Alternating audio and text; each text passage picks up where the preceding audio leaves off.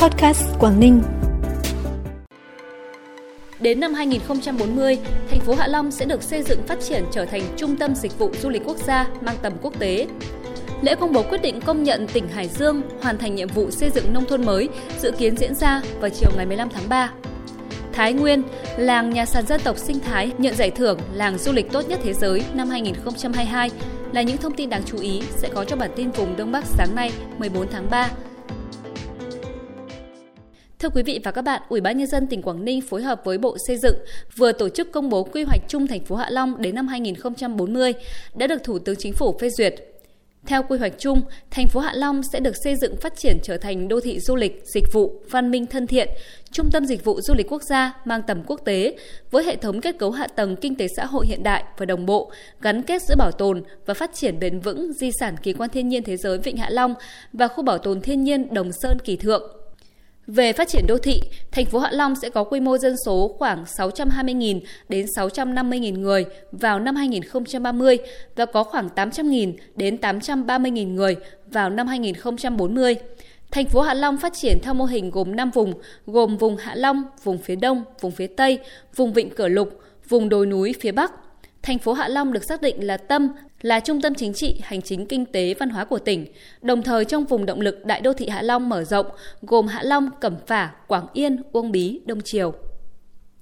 Lễ công bố quyết định của Thủ tướng Chính phủ công nhận tỉnh Hải Dương hoàn thành nhiệm vụ xây dựng nông thôn mới dự kiến diễn ra vào chiều thứ Tư, ngày 15 tháng 3 tại Trung tâm Văn hóa Sứ Đông với sự tham dự của khoảng 500 đại biểu. Trong khuôn khổ sự kiện sẽ diễn ra triển lãm các thành tựu xây dựng nông thôn mới tỉnh Hải Dương, trưng bày các sản phẩm ô cốp tiêu biểu của địa phương, đón nhận quyết định của Thủ tướng Chính phủ công nhận tỉnh Hải Dương hoàn thành nhiệm vụ xây dựng nông thôn mới và tuyên dương khen thưởng các tập thể có thành tích xuất sắc trong xây dựng nông thôn mới, phát động thi đua xây dựng nông thôn mới nâng cao, nông thôn mới kiểu mẫu, đây là dịp đánh giá tôn vinh, ghi nhận những kết quả thành tích, đóng góp của các cấp ủy chính quyền, mặt trận tổ quốc, các tổ chức cá nhân, cộng đồng doanh nghiệp và nhân dân Hải Dương trong xây dựng nông thôn mới 10 năm qua. Đẩy mạnh tuyên truyền quảng bá, giới thiệu về những giá trị lịch sử, văn hóa, bản sắc người xứ Đông, Hải Dương, tiềm năng thế mạnh, cơ hội hợp tác đầu tư phát triển của tỉnh, giới thiệu những nông sản chủ lực, sản phẩm ô cốp của tỉnh đến người tiêu dùng. Mới đây tại Ả Rập Xê Út, Tổ chức Du lịch Thế giới đã tổ chức trao giải thưởng Làng Du lịch tốt nhất thế giới năm 2022. Khu bảo tồn làng nhà sàn dân tộc sinh thái Thái Hải, xóm Cường, xã Thịnh Đức, thành phố Thái Nguyên, tỉnh Thái Nguyên trở thành đại diện duy nhất của Đông Nam Á góp mặt tại giải thưởng danh giá này. Khu bảo tồn làng nhà sàn dân tộc sinh thái Thái Hải là khu bảo tồn theo kiểu nhà sàn, mang đậm nét văn hóa đặc trưng của các đồng bào dân tộc Tày tại Thái Nguyên với diện tích lên tới 25 hecta với núi đồi có cây, hoa lá và hồ nước lớn, đặc biệt là 30 ngôi nhà sàn có tuổi đời hàng trăm năm. Các ngôi nhà sàn này đều được di chuyển về từ an toàn khu định hóa và phục dựng giữ nguyên bản để gìn giữ, bảo tồn và phát huy một cách tốt nhất. Các gia đình sinh sống tại khu bảo tồn làng nhà sàn dân tộc sinh thái Thái Hải vừa sản xuất nông nghiệp, vừa phát triển du lịch cộng đồng, cùng nhau duy trì và gìn giữ những nét văn hóa truyền thống như ngôn ngữ, phong tục tập quán, nghi lễ, trang phục. Bản tin tiếp tục với những thông tin đáng chú ý khác. Ủy ban nhân dân tỉnh Cao Bằng vừa ban hành kế hoạch về bảo tồn và phát triển làng nghề, ngành nghề nông thôn trên địa bàn tỉnh giai đoạn 2022-2030. Theo đó Cao Bằng đặt mục tiêu đến hết năm 2025 khôi phục bảo tồn được ít nhất hai làng nghề truyền thống, đến năm 2030 khôi phục bảo tồn 5 làng nghề truyền thống, củng cố và nâng cấp ít nhất 5 làng nghề đã được công nhận. Trên 70 đến 80% làng nghề, cơ sở ngành nghề nông thôn hoạt động hiệu quả, 80 đến 100% người lao động trong làng nghề, ngành nghề nông thôn được đào tạo, tập huấn nâng cao năng lực tại làng nghề, cơ sở ngành nghề nông thôn.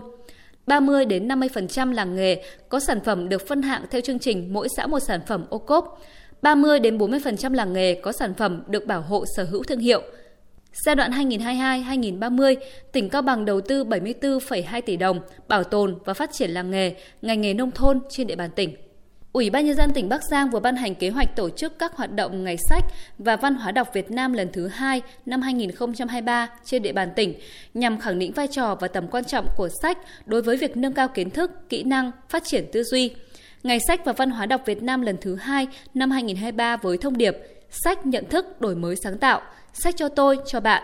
với nhiều hoạt động hưởng ứng theo từng chủ đề, tổ chức các câu lạc bộ về sách, phát động nhân rộng mô hình tủ sách gia đình, tủ sách dòng họ, tủ sách cơ quan, trường học, tủ sách cộng đồng, hướng dẫn kỹ năng đọc sách. Thời gian khai mạc Ngày sách và Văn hóa đọc Việt Nam dự kiến tổ chức từ ngày 14 tháng 4 năm 2023 đến ngày 17 tháng 4 năm 2023 tại Trung tâm Hội nghị tỉnh. Song song với đó, các hoạt động hưởng ứng bắt đầu từ tháng 3 năm 2023 đến hết tháng 4 năm 2023. Các hoạt động chính được tổ chức trọng tâm từ ngày 10 tháng 4 đến ngày 1 tháng 5 năm 2023. Tỉnh đoàn, Hội đồng đội tỉnh Hà Giang vừa tổ chức Ngày hội Thanh thiếu nhi các dân tộc tỉnh Hà Giang năm 2023, Thiếu nhi vui khỏe, tiến bước lên đoàn với chủ đề Cùng em làm việc tốt mỗi ngày. Tại ngày hội, thanh thiếu nhi trong tỉnh đã trình diễn nhiều tiết mục nghệ thuật đặc sắc, thể hiện sự tri ân, tinh thần hân hoan phấn khởi, sẵn sàng thi đua rèn luyện vui khỏe, tiến bước lên đoàn, đồng thời cũng chứa đựng giá trị văn hóa các dân tộc ở vùng biên cương, cực bắc của Tổ quốc để thanh thiếu nhi trong tỉnh cùng góp phần bảo tồn và phát triển. Cũng tại ngày hội, Trung ương đoàn, Hội đồng đội Trung ương đã trao 60 suất học bổng cho 60 thiếu nhi có thành tích xuất sắc, vượt khó vươn lên trên địa bàn tỉnh. Trao công trình không gian đọc sách, tương tác và sinh hoạt đội trị giá 200 triệu đồng cho tỉnh đoàn Hà Giang.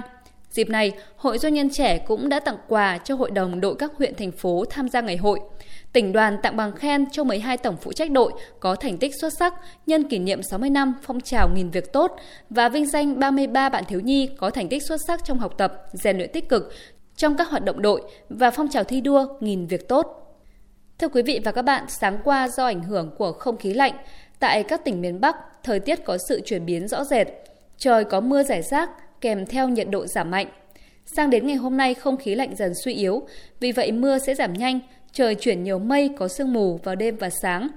Nhiệt độ thấp nhất sẽ có xu hướng tăng nhẹ và ở ngưỡng từ 15 đến 18 độ. Riêng một số nơi thuộc vùng núi Lạng Sơn Cao Bằng có thể giảm xuống dưới ngưỡng 12 độ. Sau đó vào ban ngày, nhiệt độ có thể tăng lên ngưỡng từ 23 đến 26 độ.